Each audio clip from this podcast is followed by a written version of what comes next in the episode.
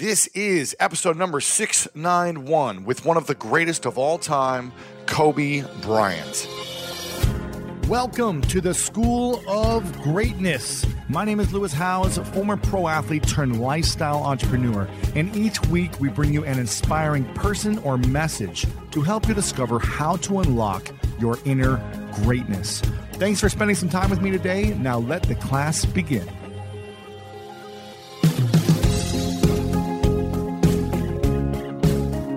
Joseph Campbell said, If you're going to have a story, have a big story or none at all. And boy, oh boy, does Kobe Bryant have a big story. And I'm so pumped and excited that he's on the podcast today. If you don't know who he is, You've probably been hiding under a rock for a long time. He won five NBA championships with the Lakers.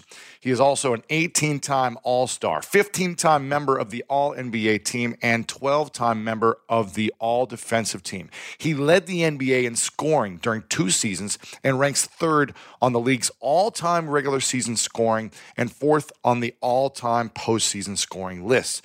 He holds the NBA record for the most seasons playing with one franchise for an entire career and is widely regarded as one of the greatest basketball players of all time. And he is the first guard in NBA history to play at least 20 seasons. 20 seasons, guys. It is so demanding on your body and your mind to be able to sustain a career at that high of a level for that long. He's also an Academy Award winner for his animated short Dear Basketball. And he just launched an amazing scripted children's podcast called The Punies, which is an incredible family series that teaches children's morals and history in a really fun way. Make sure to download that podcast right now as well. It's called The Punies, and it's a lot of fun, guys. And what we talk about today are why you should be excited about failure and the Mamba mentality, this mentality that Kobe has developed and cultivated since a child. And he breaks down all of this information in this episode. Also, his greatest moment in 20 seasons. I was a little shocked about what he said here, but also inspiring as well. His daily routine, getting up at 4 a.m. to exercise in the dark, and what that does for his mind and his body. His passion of storytelling and why he started his new podcast, The Punies, and all the other projects that he's been working on, and his passion for storytelling. Also, why you need to replay all of life's events if you want to improve yourself. That and so much more. Guys, this was one of my favorite interviews that I've done and I've done almost 700 episodes now. Kobe opened up so much during this. Make sure to share this out with your friends. I want to get this out in a big way because Kobe doesn't do many interviews like this. Make sure to take a screenshot, tag it on Instagram, tag at Kobe Bryant and at Lewis Howes. Let us know that you're listening or watching. Make sure to download the Punies this is a powerful interview, and I know a lot of you are going to get a lot of value out of this. So make sure to tag your friends, share it with your friends, lewishowes.com slash 691. Without further ado, one of the greatest of all time, Mr. Kobe Bryant.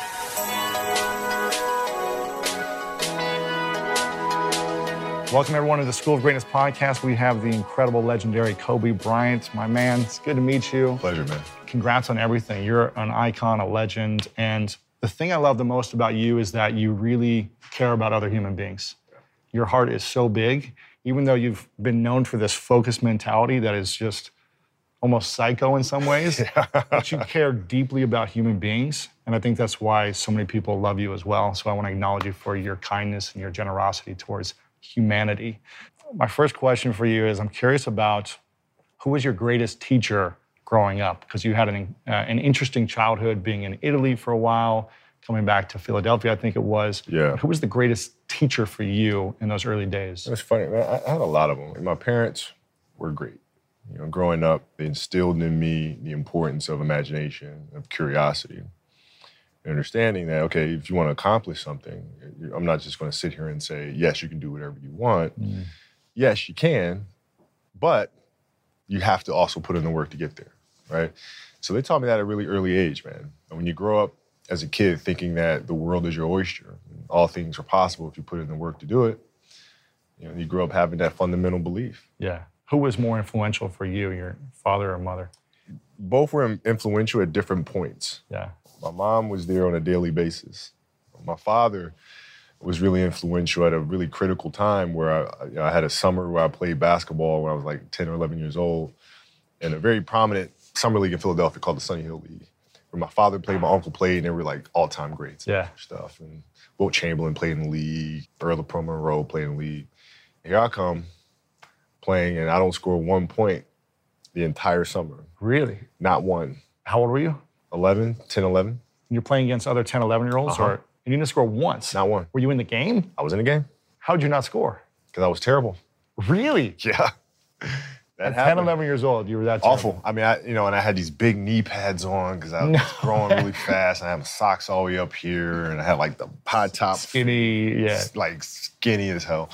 And I scored not a free throw, not a nothing, not a lucky shot, not a breakaway layup, zero points. And I remember crying about it and being upset about it. And my father just gave me a hug and said, "Listen, whether you score zero or score sixty, I'm gonna love you no matter what."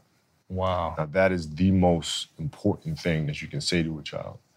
Because from there, I was like, okay, that gives me all the confidence in the world to fail. I have the security there. But to hell with that, I'm scoring 60. Let's go. Right, right. Right. And from there, I just went to work. I just I stayed with it. I kept practicing, kept practicing, kept practicing. Is that when you think the mentality of hard work started to come in for you at that age when you failed so miserably, I guess, that summer? I think that's when the idea of understanding a long term view became important because I wasn't going to catch these kids in a week. I wasn't going to catch them in a year, right? So that's when I sat down and said, okay, this is going to take some thought, all right? What do I want to work on first? All right, shooting. All right, let's knock this out. Let's focus on this. Half a year, six months, do nothing but shoot. Right after that, all right, creating your own shot, and you focus. So you start. I started creating a menu of things. Hmm. When I came back the next summer, I was a little bit better, right? And A I menu came being back- like, I've got my jump shot from 15, I've got my yeah, I got my jump fadeaway, shot from I've got my- 15. I got my three point shot, like just open shots, not miss open shots, right? Right. And be able to shoot it with speed because those kids are so much more athletic. Yeah. And then the next summer I came back, I was a little better. And the summer came back, You next scored. summer I was a little better. I scored. Yeah, you know, it wasn't much, Right. but I scored. And this you know? is 12, 13. 12, 13. And then 14 came around, back half of 13, 14 years old. And then I was just killing everyone. And it happened in two years. And I wasn't expecting it to happen in two years, but it did because what I had to do was work on the basics and the fundamentals. While they relied on their athleticism hmm. and their natural ability. And because I stick to the fundamentals, it just caught up to them. And then my body, you know, my knees stopped hurting. I grew into my frame. And And then your athleticism, once you have the fundamentals, exactly. the hard work, the mindset, and you tack on the athlet- Exactly. athleticism, Then, it's then, game then, over. then it was game over. wow. So from 13, you're good, average still? I was, I was good. I was good. And then about about the, like the end of my third, like right when I was turning 14, I became the best player in the state. At 14.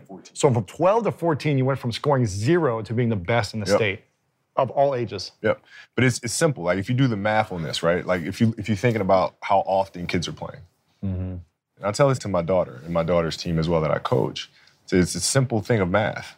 If you want to be a great player, if you play every single day, two three hours, every single day, over the course of a year, how much better are you getting? Most kids will play maybe an hour and a half, two days a week. Right. Do the math season- on for that. their It's not. season It's not going. It's not going to get it done.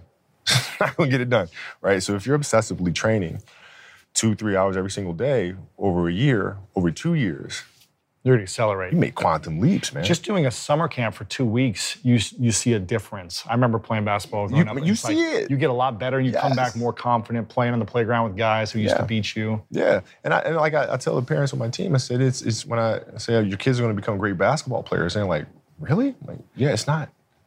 There's no Math. That's it. Show up every single day. Show up every single day, do the work. But you have this Mamba mentality. Your book's coming out soon, and how did you develop this? There's a there's a beautiful story that I love from Jay Williams. I don't know if you remember Jason Yeah. Williams, where he did an interview a while back, and he talked about how when he played you, I think the first time or one of the first times he played against you, he was like, "I'm going to show up so early to the court to warm up and practice like before anyone." And he shows up at the court. I don't know if it was in LA or where it was, and you were the only one there, already shooting free throws, already doing your fundamentals. And he goes, I'm going to stay here until Kobe leaves. And then he was like, gosh, an hour and a half, two hours later, I gotta go. I'm tired. and Kobe's still shooting free throws, scoring, like just going over the th- fundamentals. And Right. he goes, and then we played that game and you were lights out. And he came up to you afterwards and said, like, dude, why were you in there for so long? And how'd you do it? And he said, this is what he said, you said, said, I knew you were watching and I wanted to show you that I was willing to outwork you. right. Something along those lines. Yeah, yeah. I don't know if you remember this. I remember that. You remember, yeah. Oh, yeah. And I thought that was so powerful that you have this mindset, but how did you develop that? And I don't know if that's what you call the Mamba mindset, but how did you develop that? And Well- when did it start? Uh, it started in, in middle school and high school because a lot of the kids that I was playing against were inner city kids. And so they're looking at me as if, okay, this kid's soft, right? He's from the suburbs of Philadelphia. His father played in the NBA, played professionally. You got it easy. got it easy, born on second, you know, all this other stuff, right? And so they felt like they could try to be physical or try to intimidate me and do all this other stuff, which they couldn't, right? But now I'm saying, okay, well, you're trying to attack me. How am I going to attack you? How can I mentally figure out ways to break, break you down? How can I show you that no, I have the edge, right? And so that's when it first started for me is figuring out how to get the upper hand on an opponent that way. And what would you do to mentally break people down then? Well, I mean, we used to have an all-American camp that I used to go to, and you know, at the time when I first showed, I was a sophomore. One of the things I would do is while everybody would be at the cafeteria, work, you know, eating and doing all sort of stuff, I just go back to the gym. I just go back to the gym. Just, you They'd know, be resting. They'd be and, and they'd see me leave. But now you're in a tough position because you're like, okay, I want to be like I'm following the kid to go work out, but I know he's working, he's up early, and he's doing all this other stuff. And so that was my way of sho- of showing them, yeah, I may be from the suburbs, but you're not going to outwork me, Wow. and I'm mentally going to be Did much someone tougher. teach you that? Was that just a thing that you decided, like, I'm going to get in people's minds? it's just figuring out ways to to be better and to win the game. And it started as a defense mechanism because you know they were the ones talking trash to me and kid from Italy, blah blah blah, and all this other stuff. And it was like, okay, I gotta, I can't let them, I gotta defend myself Yeah. here, right? And then it became okay, pretty witty. I can say some pretty witty things. yeah. yeah. And in Italian. And, And in in Italian, Spanish. yeah, yeah, yeah. It's interesting, you know, I never I never was physically gifted to an extreme level. I was always really good, but I was never like the fastest or biggest or strongest. But I remember my edge was I'm not going to go party and I'm not going to drink alcohol. Right.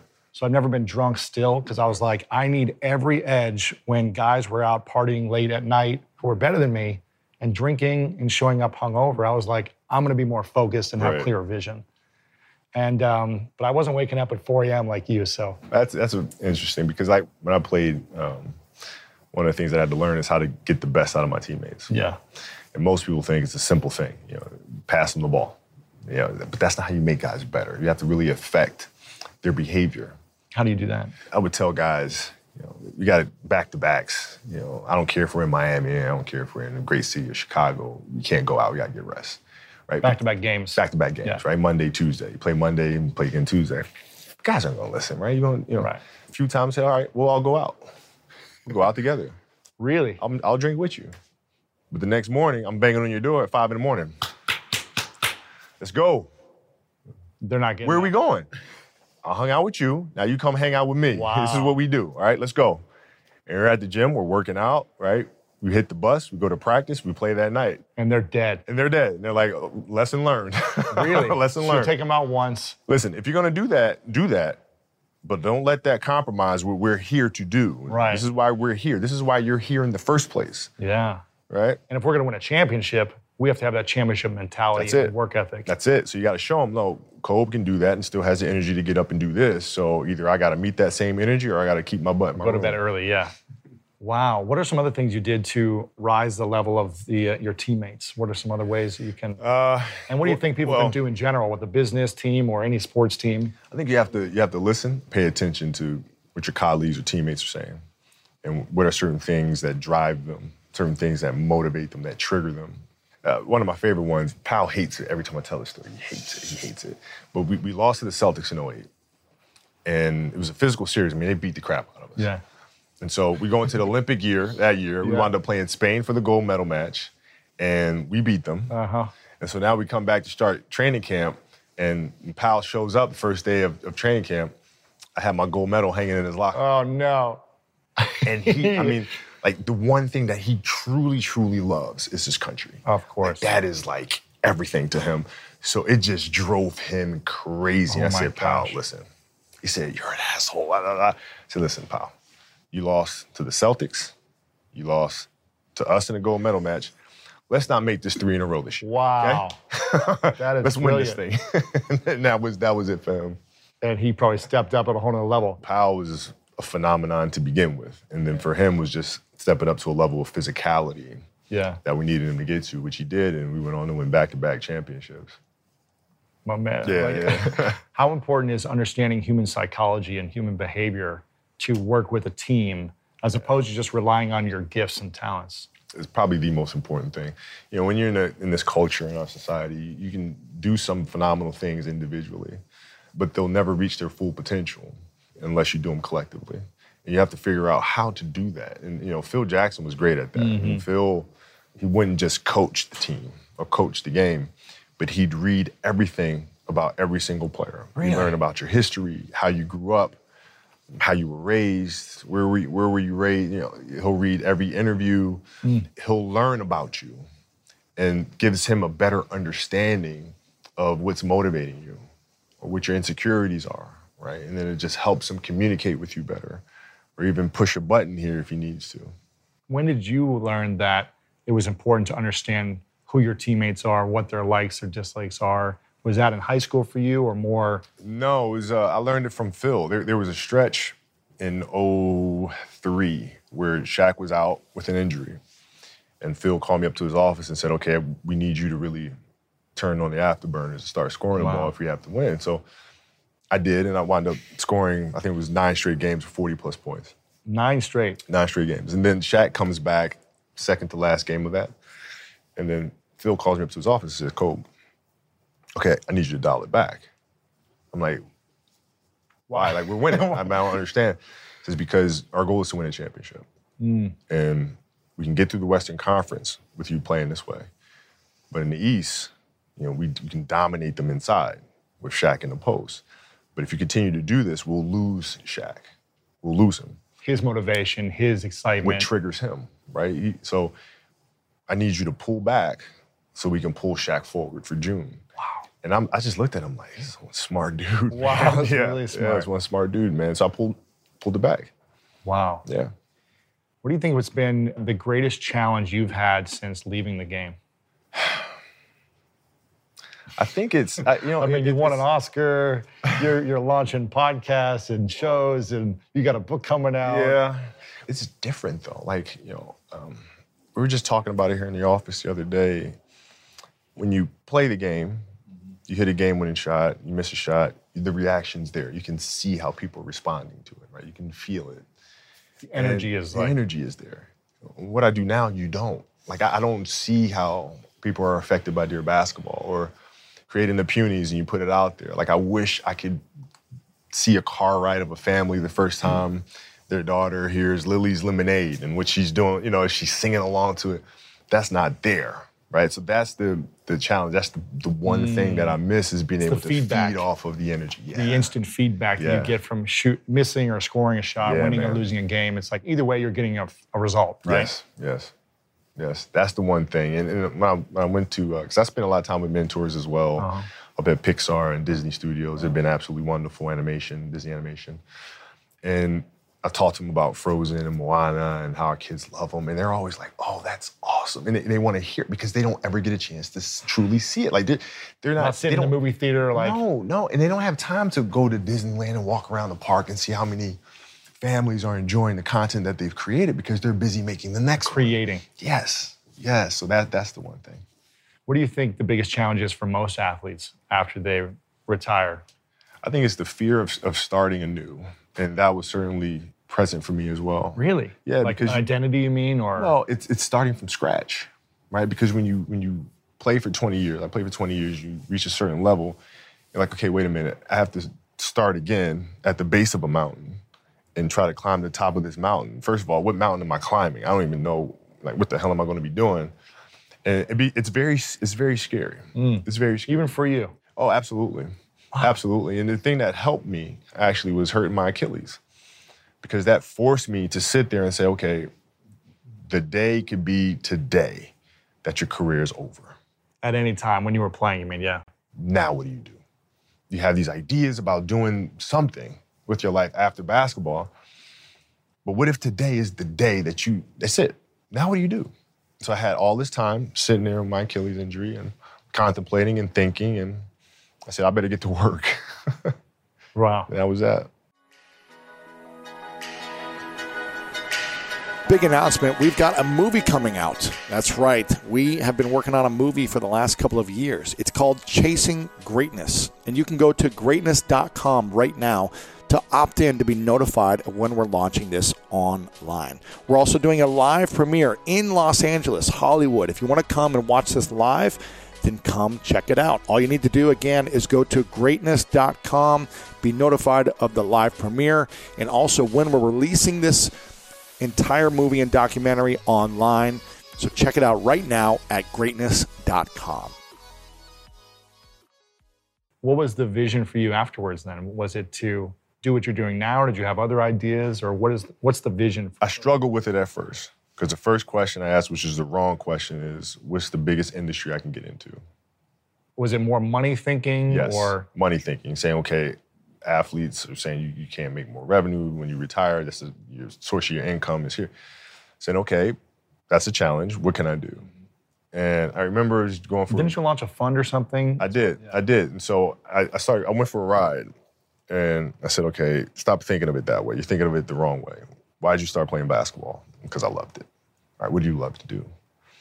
Oh, I love to tell stories. Mm. All right, let's do that. And then that's where it started for me. And and then on top of that, it became things like, you know, you start learning more about the financial industry and about players going broke once they retire and saying, okay, how can I how can I minimize the chances of that happening? What are things that I can do um, to invest my money smartly? Also help control some of that outcome to a certain extent. Right. And that's when I called Mike Repole, who Mike Repole was an entrepreneur who built Vitamin Water, Pirates Booty, and some other Yeah. companies, and started learning from him. And then from that came the opportunity to invest in BodyArmor. Yeah. Yeah, which we're good. drinking now. It's delicious. but all that came from the injury, really, Really? having to self-assess, face that that really dark room of what comes next. Storytelling is something you're really passionate about. What's a story over your life that's been a, a constant theme that you go back to? Is there something you heard as a kid that you that really resonates with you, or a book, or a movie that just feels like this is me? Yeah, that's funny. Movies, there are plenty, but there- there's a quote from uh, one of my English teachers at Lower Merion named Mr. Fisk. He had a great quote that said, "Rest at the end, not in the middle." And that's something I always live by.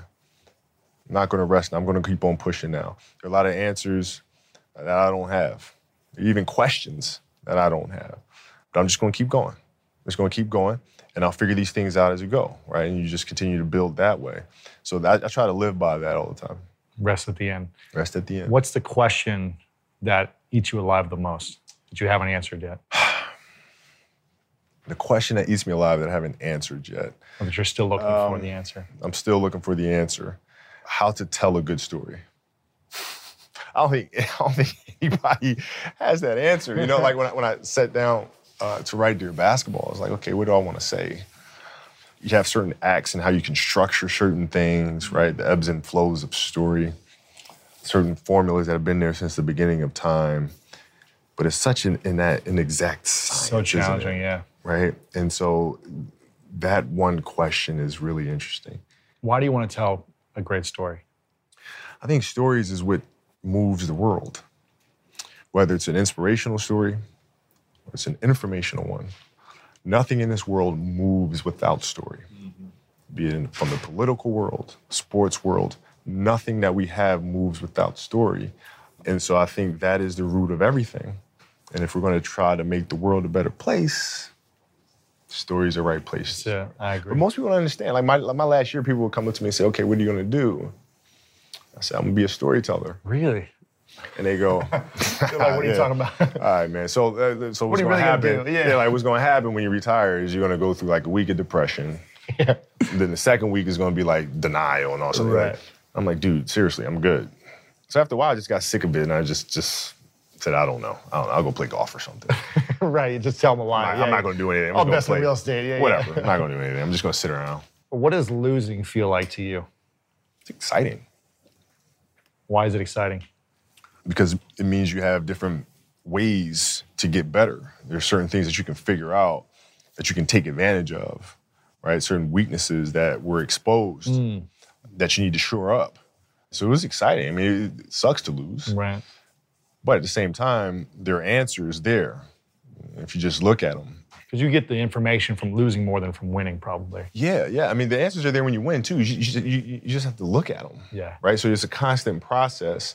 It's exciting when you win. It's exciting when you lose because the process should be exactly the same, whether you win or you lose. As you go back and you look and you find things that you could have done better. You find things that you've done well that worked. You figure out how did they work, why did they work, how can you make them work again. Yeah. And uh, but the hardest thing is to face that stuff. That's a really really tough challenge. You mean face it? You mean look yourself in the mirror and say, okay, this is how I showed up, or this is what happened, and I'll give you an example. So, uh, Katie Lou Samuelson is one of the best college basketball players in the country. She plays at UConn. She's going to be a senior right now. right now. She's from Huntington Beach, out here by us, and so she comes down and she works with some of my, my, my girls on the team, and she helps coach. And they just had a really tough season last year where they lost to Notre Dame in the final. That's right. Really tough. First loss in like First loss. years, right? Yeah. And so I asked her, I said, Have you watched the Notre Dame game? She was like, No. I said, Well, why not? I said, I don't want to watch that. I said, I know you don't, but you're going to play Notre Dame this year, yeah? Yeah. What's the chances you see him again in the final? I said, well, you probably see him again. I said, Well, you can't show up and play them without knowing why you lost that one, right? So, you know, it, it- the mistakes that you've made in that game, you have to do the hard stuff and watch that game and study that game to not make those mistakes over and over again just because you weren't brave enough to face it. So she came down to the office. I brought her down to the office and we sat down, we watched that game together. Right? And you gotta you gotta deal with it. Face it. You gotta deal with it. Face it, learn from it. Wow, it must have been cringing for her to just be like, oh, Yeah. replaying like we could have won all these things. That's exactly it, isn't If I just It- did that one thing, That's if, exactly if I didn't get that foul, if I was scored Exactly that right. layup, That's exactly right. You're looking and say, oh, there's the mismatch. Oh, there's the gap. Uh, you know, and all those little things, and it sucks. But, but you don't want to have that feeling again, do you? Right? So you got to really study it, face it. Not to say you'll win the next time you face, it, but at least you'll you'll give yourself a better a Yeah. better chance. Yeah. What was your routine and ritual like after every game? Would you watch almost every game over or certain games? All of them. every game Every you game. watch? Every game. The whole game? The back? whole game. No so, way. Yeah. So it started with me when I was when Phil Jackson's his first year here with the Lakers. One of assistant coaches, his name was Tex Winter, and I call him Yoda. I mean, he was like 82 when he got here. Wow. He was responsible for teaching me the triangle offense. How old were you then? I was 21. So three years, four years in the league? Yeah, or- so my, about my fourth year in the Okay. league. And so I go up to his room, and this is when there were, there were no iPads or anything like that, right? So when you're on the road, VHS yeah, tapes, you have to call down to the front desk and they have to bring up the TV Right. with the whole, you know, the rolly thing and the VHS and the cassette tape. You pop it in, and I thought we were going to watch what we call touches. So watch all your touches when you have the Uh-huh. ball, all the decisions you make, good ones and bad. No, we're watching the start of the game Oh my to the end of the game, not like the TV feed. Watching the in arena feed, the layup line, the timeouts. Oh my gosh. Yeah, rewinding, stopping, fast forward, rewinding, slow motion, every little thing, every game of that season with the 82 year old Yoda, Oh my gosh. who is as brutally honest as you can get. what did that teach you that season? Oh, it taught me to look at detail. Hmm. Right, look at thing, things at their smallest. Look at body language.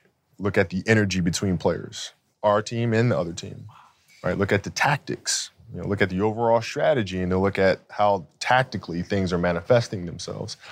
And because I watched so much film, then it gave me the ability to see game in real time as if I was watching film Wow.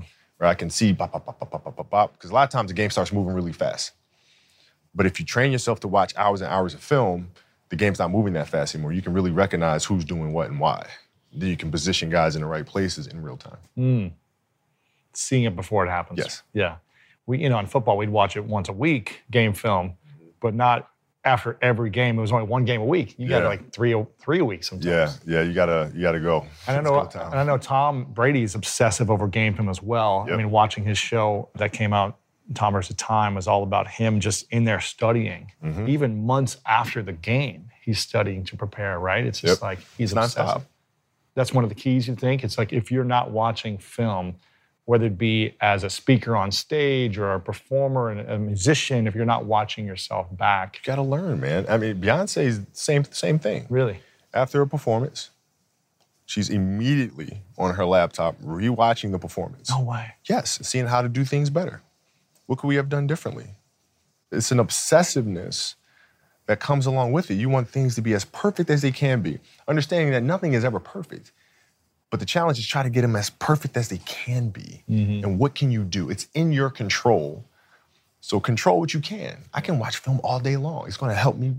Get better. Yes, yes. Now, did you have your teammates also follow on this obsessiveness that you had as well, or did you just encourage them, or what was the? No, you can't push somebody to do that, right? But what you can do is alter behavior and also change the vernacular of how they speak about the game. Hmm. So on team buses, team planes, in a locker room after practice, I would look at the film. I'd pull Pau, Lamar, D. Fish, pull them aside and say, "Let's look at this." Right? We probably should have done this, that, and the other. So you'll show them the game film a little bit here and there. Yeah, and then you speak to them in, in executional terms. It's never, come on, guys, we can do better. Come on, guys, we can do better. That's rah rah stuff. A leader must give very tactical things that we can do, adjustments. Okay, the defense is doing this, that, and the other. That means we should probably do this, this, this, that, and the other. By midway through the season, through that behavior, you start seeing them communicating the same way back to you. Right? And it's like, okay, Cole, they're doing this, that, and the other to you. Maybe we should do this and that. You're like, okay, yeah, awesome, great, let's do it. yeah, yeah. What about season 16, 17, 18? Are you still watching every game film as obsessively as the first 10 years? Not not now, no. Well, when I was playing, when you were playing. yeah, yeah. So when I was playing, what I would do is is study the film, but study our younger players Hmm. and see what areas do they need to develop in, and how can I help them develop. That was the big challenge. Is you move from being the single dominant player to understanding, okay, I have to help these other guys. How do I lift everyone else up? It's tough. you were so dominant your whole career, one of the greatest of all time. Was there a weakness that you had? Or did you, because obviously you're always trying to master your weaknesses so they became strengths, but did Yeah. you, at the end or towards the end, did you ever feel like, gosh, I still haven't mastered this one part of the game? The challenge for me was always compassion and empathy. Because you're like, guys, let's go. Get results. Shut up. Don't complain, right? I don't want to hear your whining. I don't want to hear it. Don't no tell me excuses. Don't tell me how rough the water is. Just bring the boat in. You know, I, like I don't, I don't want to hear it. And it's, uh, That's funny. It's understanding, like, okay, these guys have lives Right. outside of They have other things happening. have other things Yeah. happening to them that may be affecting the way that they're practicing or the way that they're performing. Right? And it was hard for me to understand that because nothing, nothing bothered me. Anything personally that never fazed me when I You played compartmentalized it. very well. And But so I couldn't understand how my teammates couldn't do that either. So I had to really work on that aspect of it. That's hard. Shit. it So, compa- did you feel like you never really had the compassion you wish you would have had, like until the last maybe couple of years? yeah, so I, I think about 09, things started changing for me. Okay. I, I started really making a conscious effort to better understand. And that doesn't mean, I mean, you have compassion and empathy so you go softer on them. It's more like you, you, put, you put yourself to the side and you put yourself in their shoes and understand what they're feeling. And then you have to make certain decisions of, okay, what buttons do I need to push for this Yeah. player to get them to the mm-hmm. next level? So it's never, it's not sit around and all, it's all happy-go-lucky type of thing. Your leader, your job is to get the best out of them, even if they may not like it at that time. Yeah. Wow. What are you most proud of from your 20 seasons? Honestly, it was may sound a little shallow, but I got to say beating the Celtics in Game Seven. Um, That's what I'm most proud of because it, was- it was it was the hardest. They were playing with Rajon Rondo, Paul Pierce, Kevin Garnett, All stars. Ray Allen, and it was myself, Pau, and the players that other teams didn't want. And how do we figure out as a group what to do? And the reason why I love that series so much is that we went down three games to two against Boston. And now you got two games coming home. I remember sitting in the locker room and they beat the crap out of us to that game. So we're sitting in the locker room and it's really, really quiet. I'm sitting there looking around and we just lost the Celtics in 08. So this is like revenge, right? And they're kicking our butt again, right? So I sit around and I just started laughing. I started laughing, and then I remember Derek Fisher looked at me like, and Lamar looked at me and goes, "What? What is funny?" I said, "Dude, they beat the crap out of us. They just beat the crap out." I said, "I'm missing the part where that's funny." I said, "Man, listen, if we start this season and they say all you have to do is win two games at home, and you're NBA champ, would you take that?" Yeah. And like, right. Yeah, right. That's all we got to do. Yeah. Go Down home, 3-2. win two. We're NBA champions. All we gotta do is win two, ga- two games in a row. That's it. We'll take care of the first game, and I promise you, they're not winning game seven on our home floor. It's not happening. So we all just laughed about it. And then we went out and we figured it out. But that game seven was, we're down 15 points in the fourth quarter, right? And that's when you have to collectively look at each other and say, you know, the spirit of your team must be good. Because at that moment is when teams fracture. If the energy amongst each other isn't there, that trust isn't there, you're done. Mm. And we were able to collectively dig deep together and say, all right, we're going to figure this thing out. Wow. And I wasn't playing well. I wasn't shooting the ball well at all. And so my teammates, Picked you up and they delivered. Yes. Yeah. Wow. I saw on Instagram that you were up at like 4 a.m. lifting by yourself in the dark. And again, you've had in one of the most incredible careers, arguably of all time, made all the money in the world, got a freaking Oscar now. You've got all these other things happening, and yet you're still waking up, or at least you're in the gym at 4 a.m. working out. And you just turned 40, right? Which congratulations, by Thank the way. Thank I, ho- you. I hope I look as good as you um, why still wake up that early and train at this level in your life right now? there's several factors for that. Like when I first retired, let myself go a little bit. Really? You got a little- Oh yeah. Oh got a little chubby life? Oh, it was awesome. It was- I was like, eating enjoyed whatever- everything. Oh man, I'm eating what? In Might as well, bring, man. Bring it to me. Let's go. Steak. Oh, let, us go. Right. Milkshakes. Let's do cream, it. yeah, let's do man. it. And then the challenge was, okay, can I get back in shape? Oh. And it's it's really hard because it, there's no end goal. I'm There's no game. There's no season. There's Right. no. So how do you motivate yourself to do How it? How do you? And so for me, it was like, okay, I have to I have to aim for something. Hmm. So I said, I want to aim for size. I want to aim for bulk. Right. So that's a tangible thing. I, I'm going to go for that. Right. But then also, it's you know my children, because like you know your kids can't see how hard you work. You go to the office, I come in the studio, they don't really see the effort, right? So how can we teach our children what it means to work hard? Well, you do it through training. So when I get up in the morning, my daughter goes with me. 4 a.m. 4 a.m. My 15 year old goes with me. She goes with me before school, and it becomes a daddy daughter thing. That's cool. She just got a permit, so she drives in the morning. It becomes a cool thing, right? But through that process, she understands the value of hard work and things taking time. And the same thing with my 12 year old, right? She practices every day, right? And so it's through those behaviors is where I find the motivation to do it. And what brings you the most joy right now? Being with my family. Really? that is man that is the most fun it's just um, you know it's uh, hanging out with them all summer being able to, to do things that i ordinarily couldn't do Yeah. because of training because of Sure. season and stuff like that so being around them and watching Bianka grow up because there are a lot of things that i missed with natalia and gianna because i was playing so being there every day with them is so much fun man so uh, it brings me the most joy That's amazing. And what does what does love feel like for you? what does love feel like?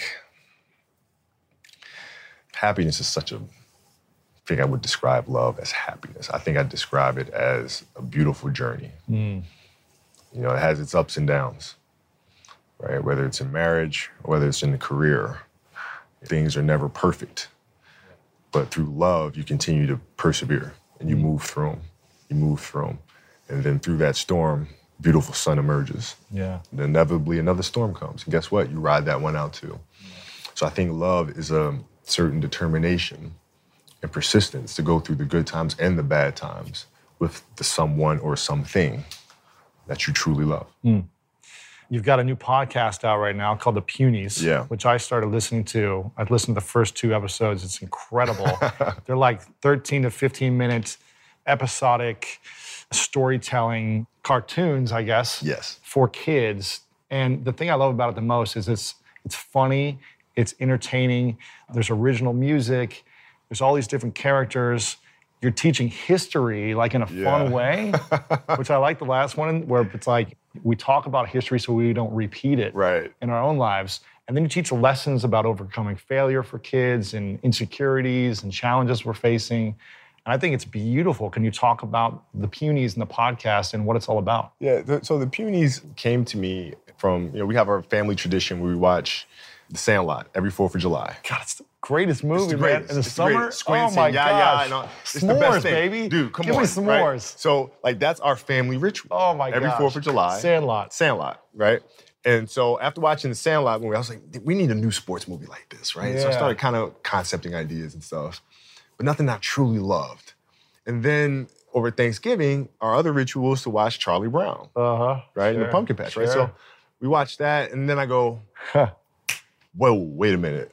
Let's just put those together. Put those together, right? And I already had written some stories, individual stories for Puny Pete and BB.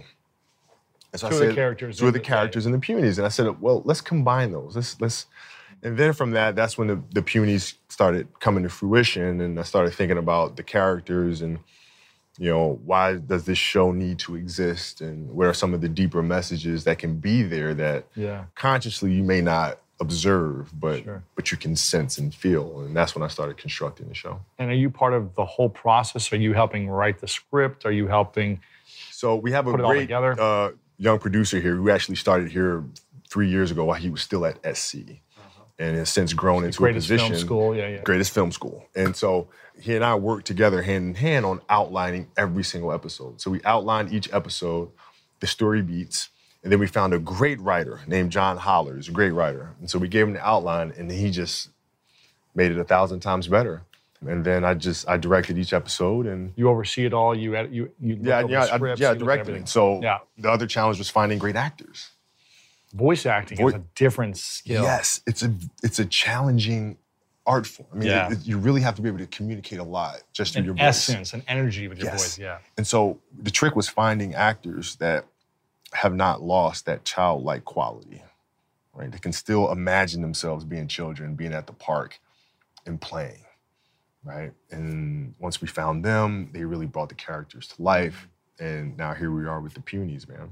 It's amazing. I want you guys to go download it right now. Subscribe. It's the Punies on Apple Podcasts or Spotify and every, anywhere podcasts are at. I'm telling you guys, there's a lot of parents listen to this show. Download this, listen to it in your car, and do me a favor take a video of your kids in the car and send it to me. Tag me on Instagram, tag Kobe on Instagram, yes, Kobe please. Bryant, That would be amazing. because that's what's going to give you great feedback. oh gosh, that would be amazing. seeing how kids react. So put your phone again. Don't don't film and drive. Do it when have someone else filming it, right? Um, but make sure or put it on a GoPro and just press record. Yes. It's about 15 minutes long. Take your kids to school.